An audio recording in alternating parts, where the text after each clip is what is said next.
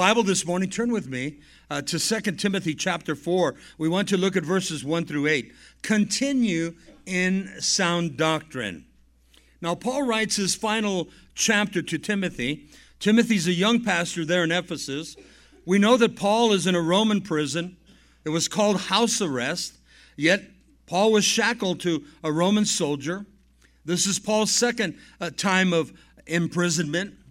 His last days on earth, we know that. We know historically that Paul would die uh, at the hands of Nero, the emperor of Rome at the time. The early church uh, is under tremendous persecution, pressure. Many, many Christians uh, have died under Roman rule at this time. More would die as it continued. Paul is moved now by uh, the Holy Spirit as he pins these last three pastoral epistles. He writes to Timothy, and then he writes to Titus, and then he comes back and he writes Second Timothy. You can say that it's his farewell message. The theme in all three letters to encourage these young pastors in the last days. And here we are, 1950 plus years later, and we still are facing the last days. In our last two teachings, in 2 Timothy chapter 3 and now in chapter 4, Paul encourages. We saw last week, follow sound doctrine. And this week, this morning, Timothy, continue in sound doctrine. And so here's the key for us this morning. As well as Paul is writing uh, to Timothy, to Titus, to the early church, and as I mentioned, 1950 plus years later, we're able to glean from these pastoral epistles. So the church is to be encouraged to continue in sound doctrine. When we speak of sound doctrine, healthy teaching, sound doctrine, healthy instructions of God's word, uncorrupt teachings, true instructions of God the healthy learning of God's inerrant word. We spoke last week in 2 Timothy chapter 3, verse 16. All scripture is God breathed.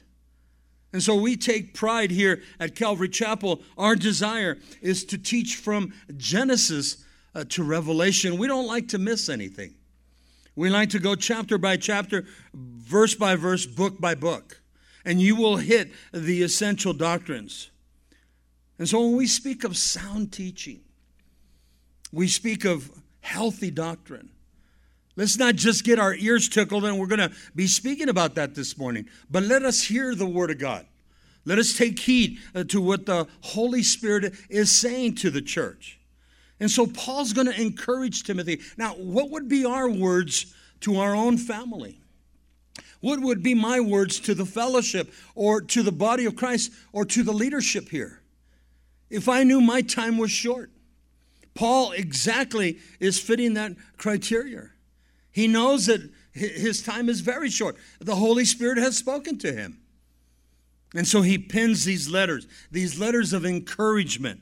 Notice as we begin in verse 1. And he's speaking to Timothy, but let us take heed to what the Holy Spirit is saying to us. I charge you, therefore, Timothy, basically, before God and the Lord Jesus Christ, who will judge the living and the dead at his appearing and his kingdom.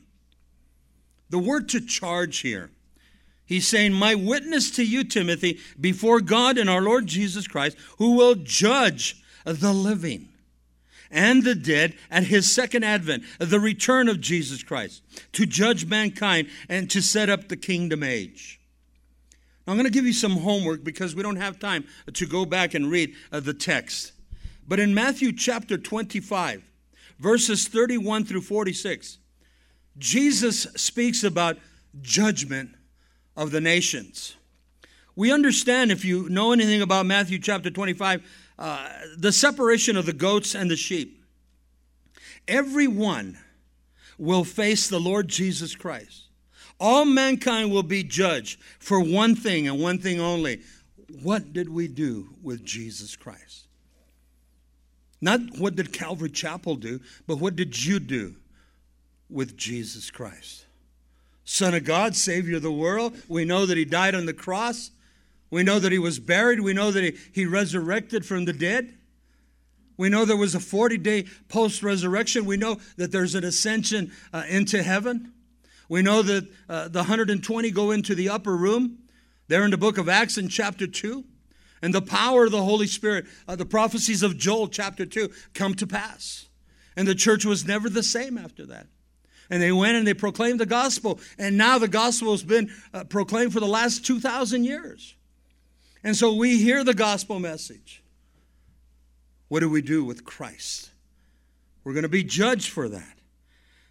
Do we receive Christ? Because there's basically two camps. Either we receive Christ or we reject Christ. It's our choice. We're free moral agents and we must make a choice. And so the separation of the goats and the sheep, and then the judgment. I want you to turn to two passages of Scripture. First of all, let's go to Isaiah chapter 45. And then, if you get there, leave a marker and then flip over to Romans chapter 14. But Isaiah, the prophet, writes of the Messiah's words in the last days. These, uh, these are prophetic words. Isaiah is writing 700 years before the birth of Christ. And this prophetic word, Paul picks it up in the book of Romans. It's here for us this morning, church. In Isaiah 45, look at verse 23. Isaiah writes, I have sworn by myself. He's speaking of Christ. The word has gone out of my mouth in righteousness and shall not return that to me. Every knee shall bow, every tongue shall take an oath. Isaiah is bringing forth such clarity of prophecy. Now, flip over uh, to Romans chapter 14. Paul picks us up and he shares with the church at Rome. In chapter 14, look at verse 10. But why do you judge your brother?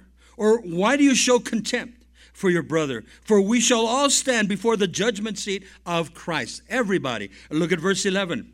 For it is written, and he's quoting Isaiah 45 23. It is written, As I live, saith the Lord, every knee shall bow to me, and every tongue shall confess to God. And so, this process on the judgment day, Every knee shall bow and every tongue shall confess. What is it that we must confess, church? That Jesus Christ is God and that there is no other salvation but through him. Now, Pastor Bob, that's pretty narrow minded. That's pretty straight lace. I mean, that doesn't give too many options.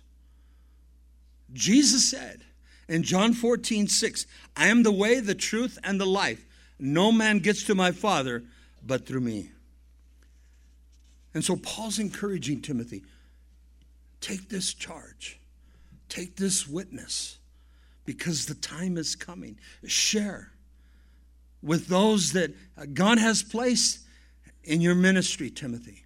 We're going to see that God charges us also. We're called, we're all called to preach. And so the importance here. Now, he continues. Let's go back to our text. This says exhortation of love and compassion uh, to Timothy. Look at verse 2. Preach the word. Underline that.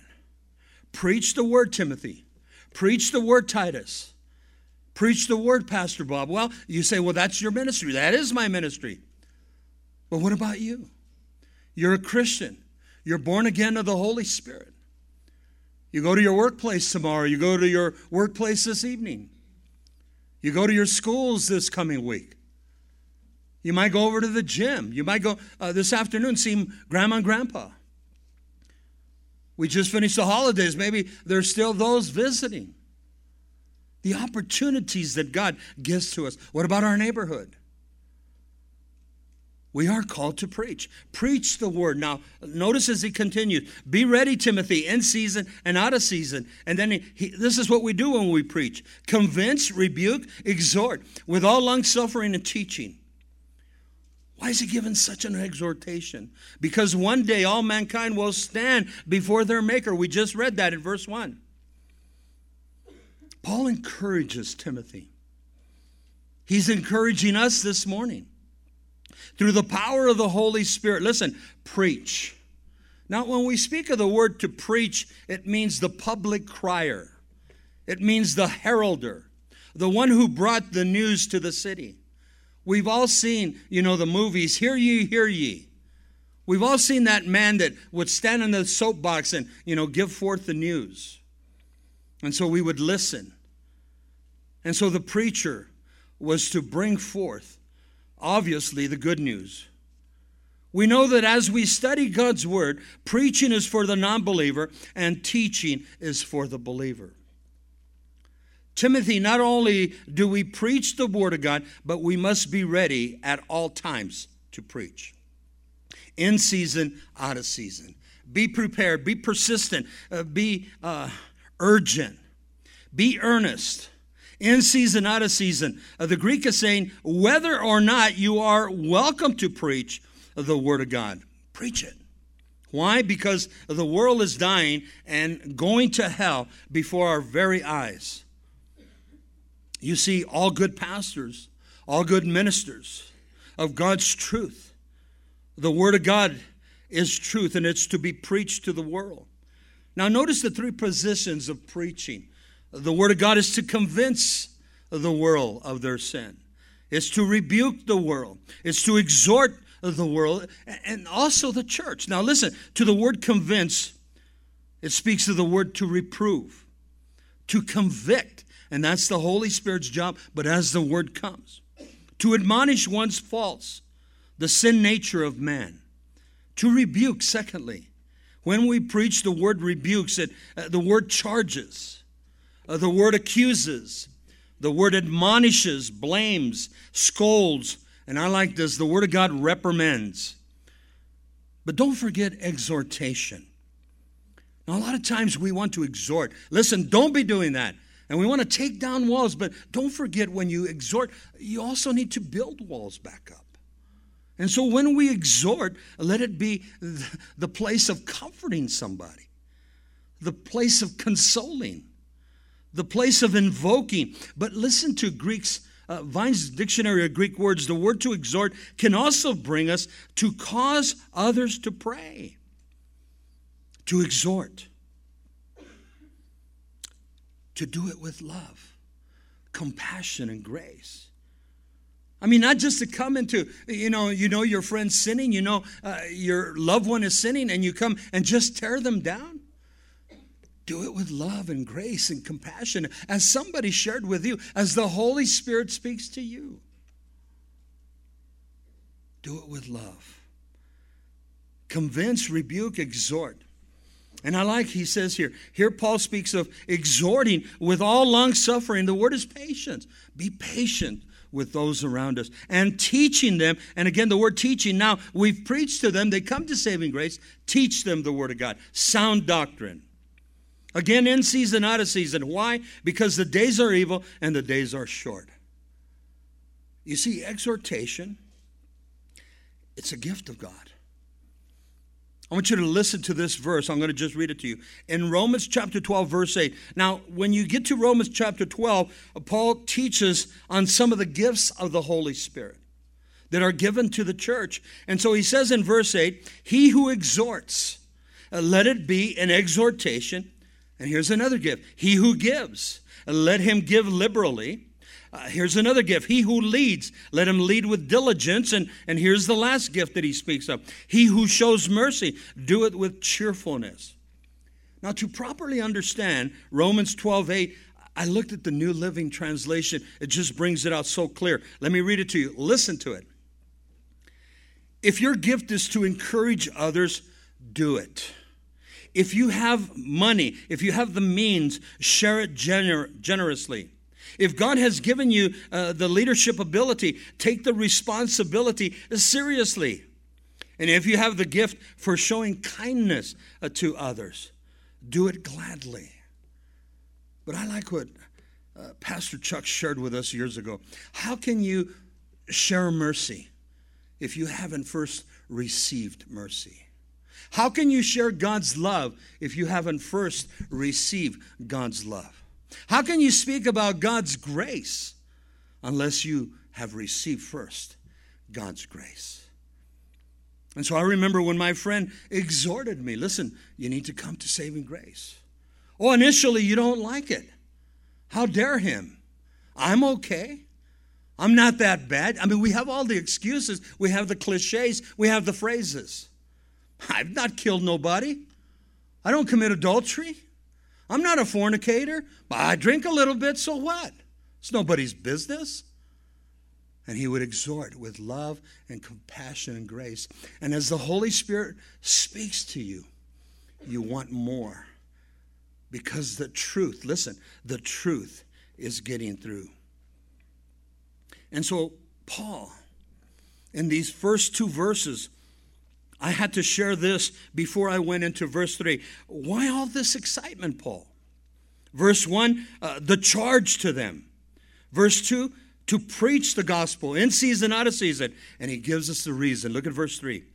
For the time will come when they will not endure sound doctrine but according to their own desires, this is fleshly desires, because they have itching ears, they will heap up for themselves teachers with the same type of teaching.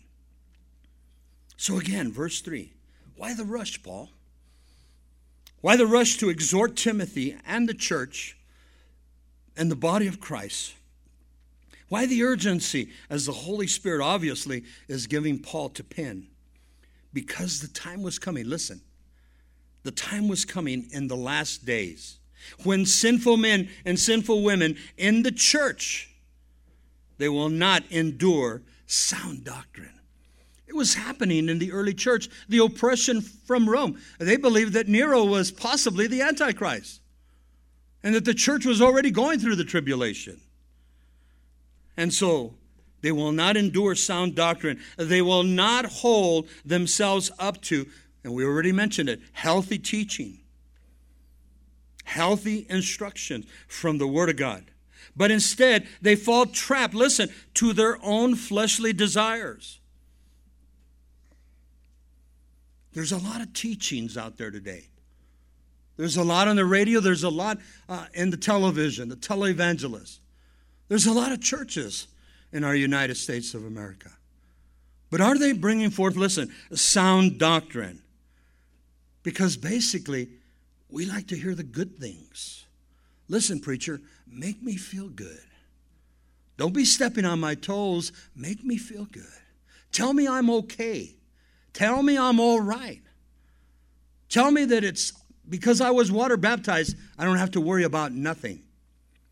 You see, there are those that are saying today, the Word of God says I must be rich. The Word of God says I must be healed. The Word of God says I must be successful. Now, the Word of God does teach about prosperity.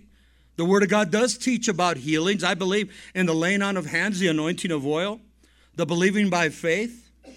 Now, the Bible is filled with stories of success. Yet, we love these stories. We love, you know, success. Well, Abraham was rich, Jacob was rich, Job was rich. And yet Jesus speaks about the difficulties of, the rich man getting into uh, the kingdom of God. You see, we love this, the, the financial stories. We love the healing stories. We love the successful stories because we have itching ears. Listen to what the Greek says hearing that curiosity of information that's pleasing to the ears, pleasing to the heart. I mean, who doesn't want to be financially set? Who doesn't want to be healed? We, we spoke about prayer for two gentlemen earlier. Who doesn't want to be successful at their new job, at their new workplace or business that they started? Lord, bless this. Who doesn't want these things? But the Bible says, when I pray, do I pray God's will? Lord, give me prosperity. But Lord, if I can't handle it, give me what I can handle. I remember years ago when I was first early in the ministry and I was praying for a car. Yeah, in the back of the mine, a nice truck, a nice van. I get a Volkswagen. Come on, Lord, I don't fit in a Volkswagen. Come on. I get a Volkswagen. These are the things that God does. We pray, but oh, that's not what I prayed for. Now, let me get to the healing. Remember the 10 lepers? Jesus healed the 10 lepers, but only one leper came back. The Bible says, What does it profit a man uh, to gain the whole world, but to lose his own soul? Could be in the healing, could be in the finances, could be in the successful story. Listen to this verse again. 2 Timothy chapter 4 verse 3 but I'm going to read it to you in the modern translation. And I use it because I wanted to emphasize. The modern translation says in verse 3 time will come when people will not listen to accurate teachings. Instead they will follow their own desires and surround themselves with teachers who tell them what they want to hear. That's happening today church it's happening today. Do you hear what the preacher said? If I give 10, I'm going to give back a, a hundredfold. Do you hear what the preacher said? God wants to heal you. Don't raise your hand, but how many of you have gone through your sickness, your disease, your pain, your infirmity, and now you know God used that? God used that in your life to draw you closer to Him. It's obvious that in the seven churches to Asia Minor, uh, when we speak about the church at Smyrna, the church at Smyrna was the persecuted church, and that was the church that was growing leaps and bounds. You see, when I go through my trial, when you go through your trial, your hardship, your pain, whatever it might be, either we're going to draw closer to God or we're going to draw farther from God. And we're going to blame God. And so Paul is giving Timothy some str- strong insight because Paul's in prison. He knows he's going to die. He's looking at a young pastor. He's looking at Titus. He, uh, the Holy Spirit's going to speak to pastors through the last 1950 years. Listen, you're going to go through hardship. I mean, Paul was a man of trials. His own countrymen. He was beaten. He was left shipwrecked. He was stoned to death. Paul was oftentimes running from one city to another city, lowered in a basket in one of the cities because the eldership wanted to kill him. It's not easy. And so, Paul, through the Holy Spirit, is preparing Timothy, preparing young Titus. These were young men in the ministry. Oh, how many times uh, as pastors we have read 1 Timothy, 2 Timothy, and Titus and the encouragements that we get from it. Look at verse 4 now. Let's go back uh, to our text. And he goes on with his testimony, and they will turn their ears away from the truth. Speaking of those that are listening uh, to these pastors that are scratching your ears. And they will turn their ears away from the truth and be turned aside to fables. And so here's what Paul's saying to Timothy In the last days, they will refuse to listen to the truth, but they're going to turn to fables. They're going to turn to myths. They're going to turn to fiction. They're going to turn to tales. The truth of God's word will not fill their appetites. Again, because they like their ears to be tickled. It is important for us to receive the word of God. Now I want you to turn uh, with me back a little bit here to Second Thessalonians chapter 2. In Second Thessalonians chapter 2, look at verse 9 with me. Paul teaches what's going to take place in the last days. He's speaking about the apostate church. Now, the apostate church was then, the apostate church has been for the last 2,000 years. There's always going to be apostates in the church, those that have fallen away, those that go back.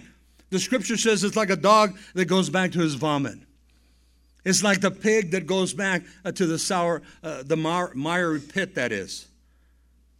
You see, it's, it's like the, the backslider that goes back to Babylon, he goes back to Egypt. God has set us free.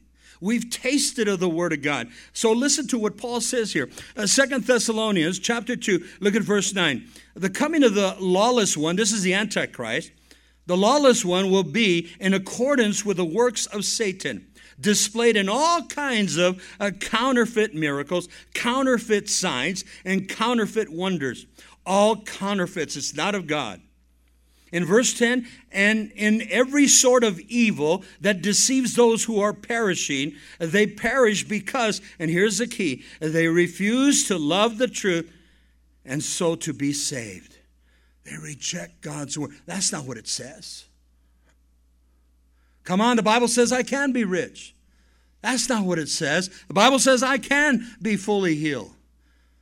That's not what it says. The Bible says I can be successful. But if you look at Scripture, the Bible speaks a lot about the poor. The Bible speaks a lot about those that weren't here. Paul himself, he asked to be healed three times. And the answer was to Paul, My grace is sufficient for thee. Not everybody in the Bible was successful. But you see, we like to uh, read those verses that tickle the ear. We need to do the, the complete context. In verse 11, he continues, For this reason, God sent them a powerful delusion so that they will believe the lie. Remember when Pharaoh would not let God's people go? God said, I will harden his heart. And he made it harder, and he made it harder. It took 10 plagues to release the children of Israel. And we know those plagues were uh, evident. Well, you see, the time is coming when we just want to hear what's good.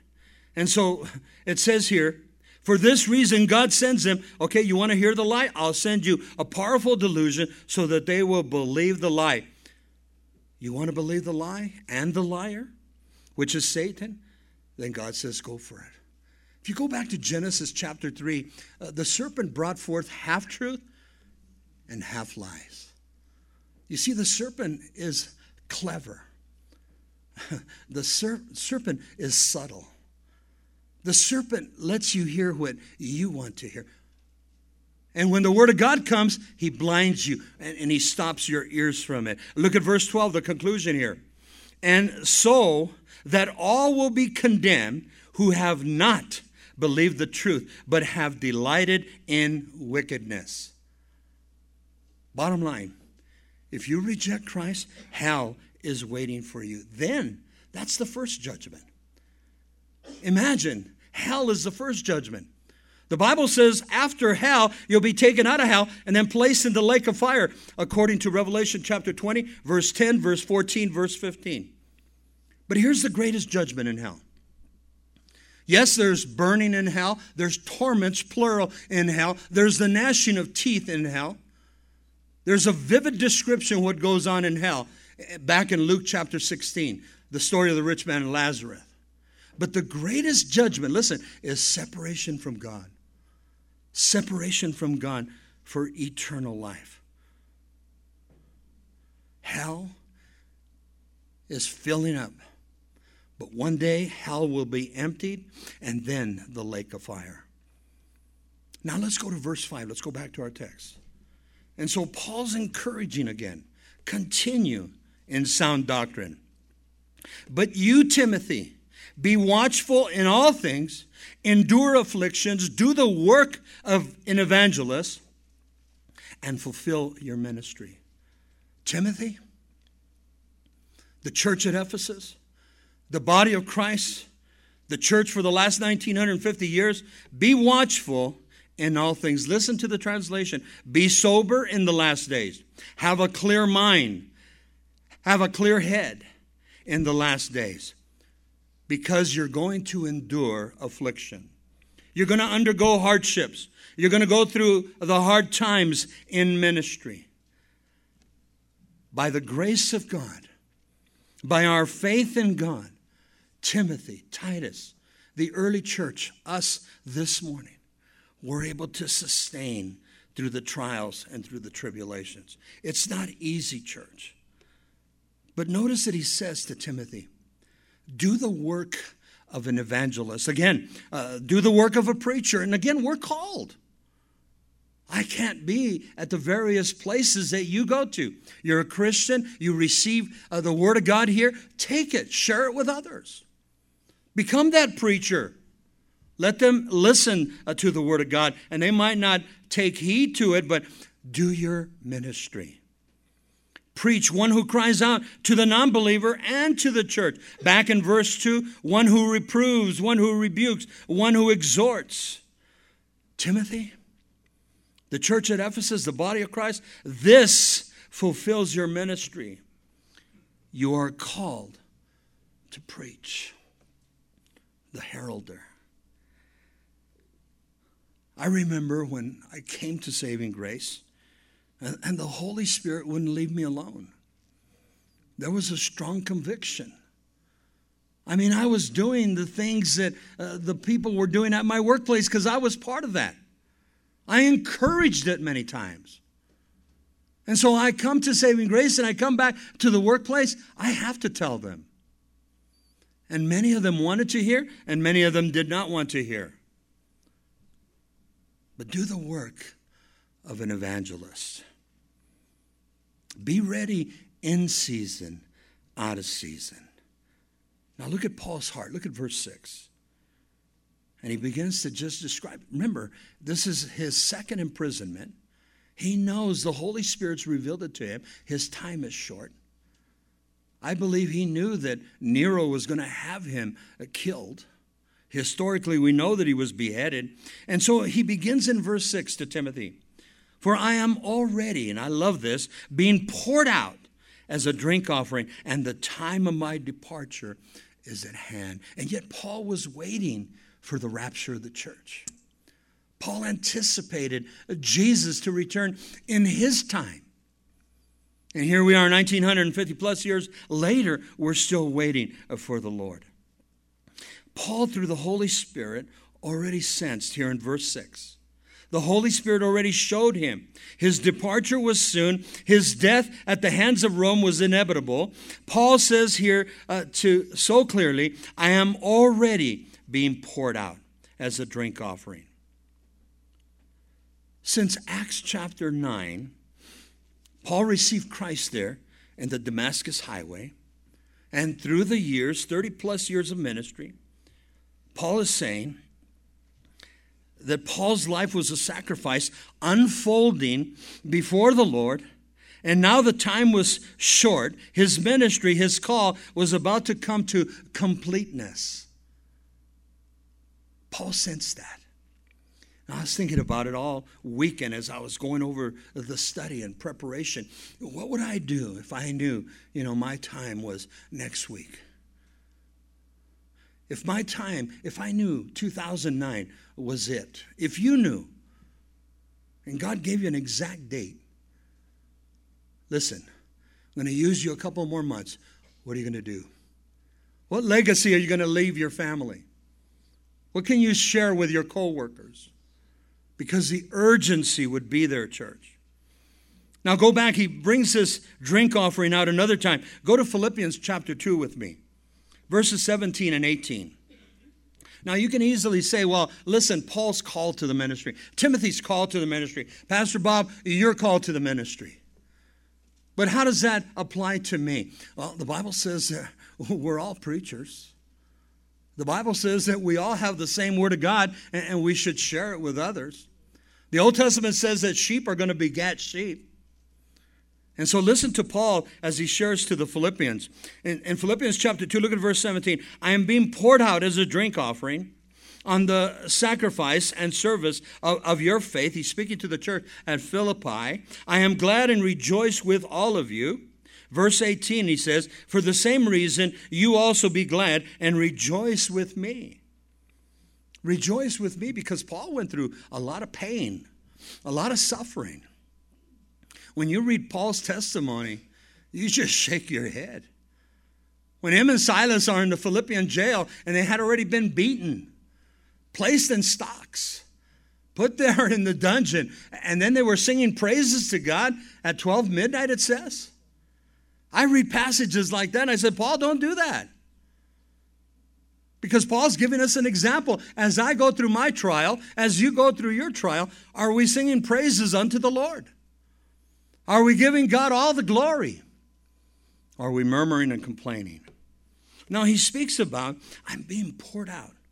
He said it in verse 6, and now he, he says it here in Philippians 2 uh, 17. I'm being poured out as a drink offering. If you're taking notes, this subject of the drink offering, I believe that Paul was drawing from uh, Genesis 35, verse 14. Now, this is the story of Jacob.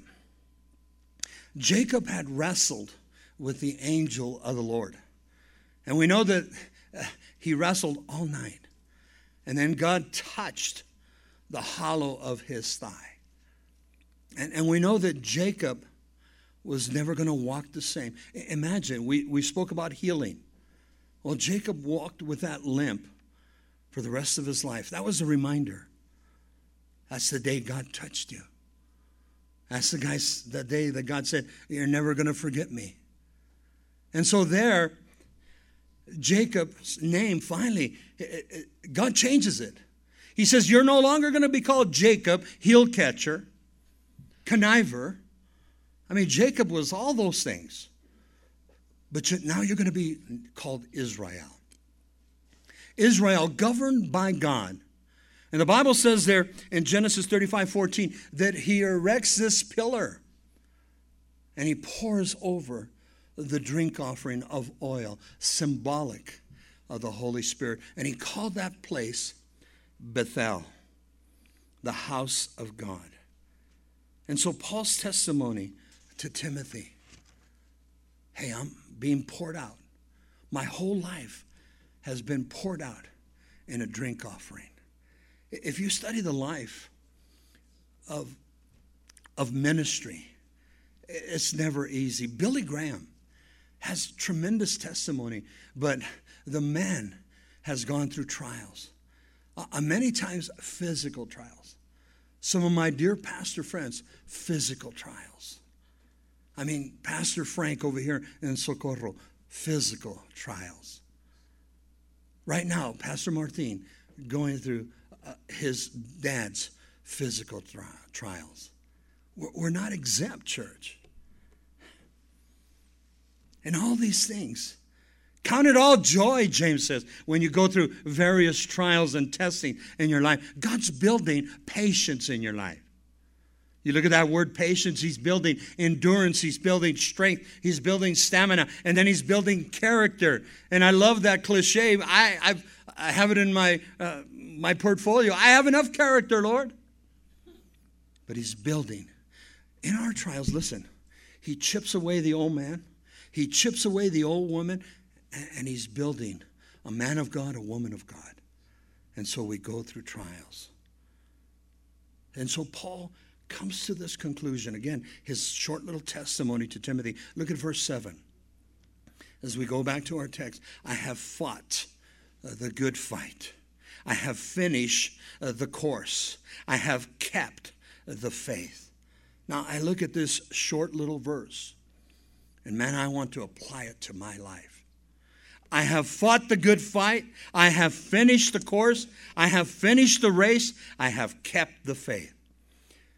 Dr. Ralph Earle, in his Greek studies, says that Paul uses athletic terms here to describe his ministry. Listen to the translation in the Greek I have completed well in the great contest of life eternal life. That's what he's speaking of. Dr. Earle goes on in the early days of the Greek Olympian Games, uh, the climax of the Olympic Games was the 26 mile marathon race. it, is still a great race today. Uh, the winner of this event was given the highest of honors not only the laurel wreath, but the perks that followed the winner. I have finished the race, the race of life. The Christian, now listen, does not strive to beat other Christians to the finish line. I beat you, you beat me. No. Finish the race. Finish the race. It is so important. It's not who wins, but who finishes the course, who finishes the race of life in Christ Jesus. I want to hear one day those classic words from the Lord Jesus Christ. Well done, thou good and faithful servant. Enter the glory of the Lord.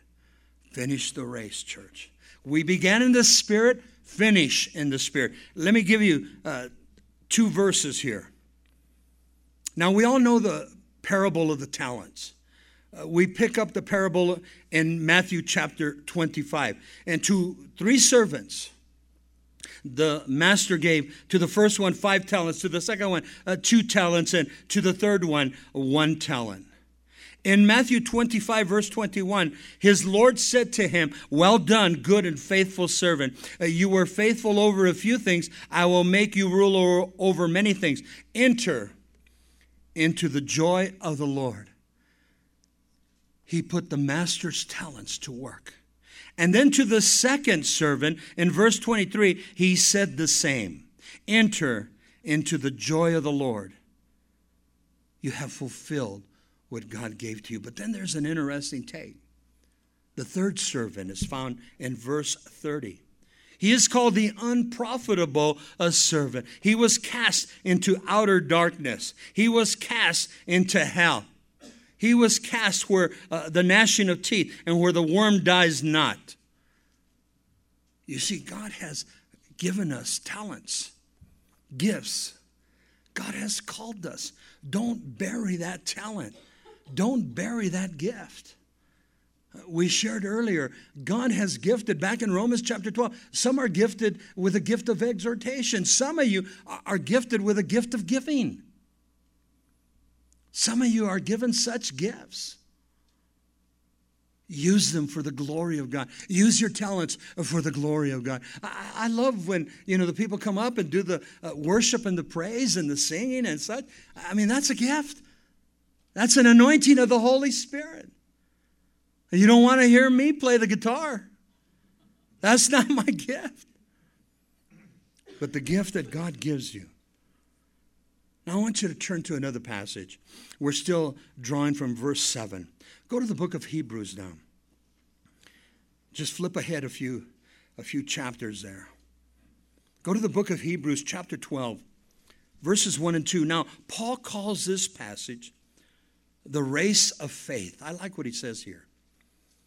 In verse 1, he begins Hebrews 12. Therefore, we also, since we are surrounded, listen to Paul, uh, by so great a cloud of witnesses, let us lay aside every weight and the sin uh, which so easily ensnares or entangles us, and let us run with endurance the race that is set before us the race of eternal life, the course of eternal life. You see, from time to time, I'll get that question Pastor, why was I born? Why was I created? You were born, you were created to come into this world, listen, and to worship God. To worship God. Lord, we're, we're here to worship you, to praise you, to exalt you, Lord. Oh, in the process, you know, we go through life, we go through our educations, we, uh, God finds us a spouse, we, we're able to, uh, some of us get married, children, and, you know, it's just beautiful. What is our purpose? To glorify Him. He says, and let us run with endurance the race that is set before us. Look at verse 2. Looking unto Jesus, because how am I going to do it? How am I going to accomplish this race? Looking unto Jesus, the author and the finisher, listen, of our faith, who for the joy that was set before him, he endured the cross, despising the shame, and has sat down at the right hand of the throne of God. Oh, I like that. He's Jesus has taken his rightful place. The Bible says that Jesus will not stand again until he takes the seal, the seal of this planet Earth. And he'll stand up and take it. And he'll unscroll it. And that's the first judgments the seven seals, and then the seven trumpets, and then the seven bowl judgments. He takes the title deed of earth. That's the next time he'll stand up. Now it's interesting. In Romans chapter 8, verse 34, it says that Jesus sits at the right hand of God and he makes intercession for me. He makes intercession for you. I'll tell you, that baffles the mind. That Jesus is praying for me, Jesus is praying for you. He sits at the right hand of the Father and he makes intercession. He intercedes for you. The Bible says, while we were yet sinners, listen, He died for us. I don't know if you've ever just taken some time, some quiet time, and just reflect. It's just you, your Bible, cup of coffee, and the Lord, just right there in your room, wherever it might be. And just reflect. Lord, you saved me. Lord, you saved me. Lord, I want to finish the race. Lord, I want to do for you. Lord, I want to serve you. And the list goes on. I, I tell you what, as much as you desire and should desire uh, to speak with him, he desires to speak with you. Now, Paul comes to the conclusion this morning. Look at verse 8, back in our text. Finally, there is laid up for me the crown of righteousness, which the Lord, the righteous judge will give to me on that day. And not to me only. I like what Paul did there. Not to me only, but also to all who have loved his appearing. And so Paul knows that he's being poured out as a drink offering. He knows his time is short. And so here now in, in verse 8, here's the re- reward to those, listen, that finish the course, finish the race, a crown of righteousness, the victor's crown for finishing the race, God's race. Oftentimes, I'll do go to a different translation. I usually work out of a New King James. Give you some translations in, in the Greek. If we're in the Old Testament, give you some translations in the Hebrew. And I've gone to the NIV or also to the New Living Translation, but I looked at the Amplified. The Amplified Bible, if you ever get an opportunity, it does exactly that. It amplifies. And verse 8, I want you to listen. The Amplified Bible here in verse 8, as to what remains, henceforth there is laid up for me this victor's crown, crown of righteousness for being right with God and doing right which the Lord, the righteous judge, will award to me and recompense me on that great day. And not only me, but also to all those who have loved and yearned for his appearing. For his appearing. Do we anticipate the coming of the Lord? Do we welcome his appearing? I mean, we just finished Christmas. It's a beautiful time in December. And I mean, we go through the rituals, the rites, the custom, uh, the traditions, but uh, because we're Christian, we're celebrating the birth of Christ. And, and in a sense, we, we leave, you know, December and we go, oh man, January. Oh, wow, look at the bills now. And maybe some of you already start, uh, how far are we away from December? because that's the good time of the month. And this year, because it, it fell in the middle, everybody was having a long week off. It's beautiful. But do we anticipate his soon return? It's called the parousia of Christ. Now, I want to give you these verses before we end. Uh, God promises us five crowns. And I remember hearing an old teaching years ago listen, I don't care about any crowns. I just want to get into the kingdom of God. But God has crowns for us. In 1 Corinthians 9:25, it's called the victor's crown. The second one is 1 Thessalonians chapter 2 verses 19 and 20 and also Philippians chapter 4 verse 7 it's called the soul winner's crown. In 2 Timothy chapter 4 verse 8 we just read it's the salvation crown. In 1 Peter chapter 5 verses 2 and 4 uh, the crown of service. And here's the last one. And many were receiving this crown in the early church and still today in third world countries. Revelation chapter 2, verse 10 the martyr's crown. God promises us to finish the course, finish the race.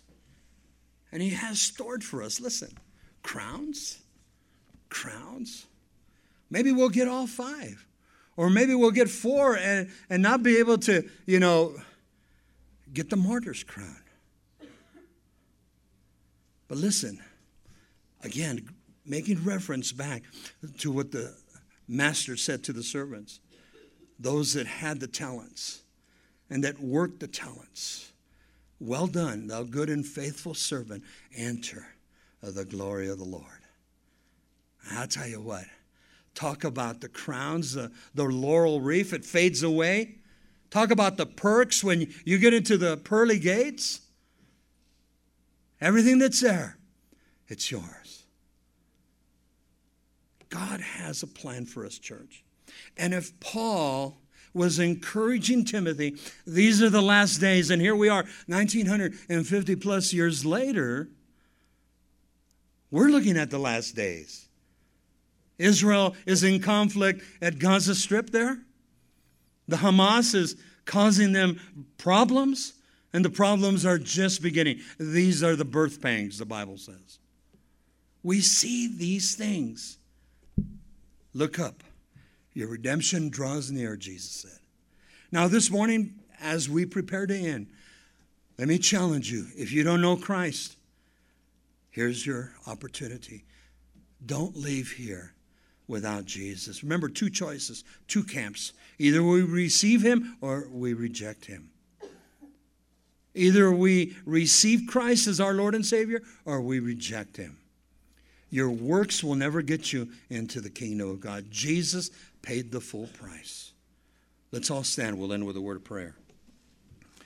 Father, we thank you, Lord, for your goodness and your grace.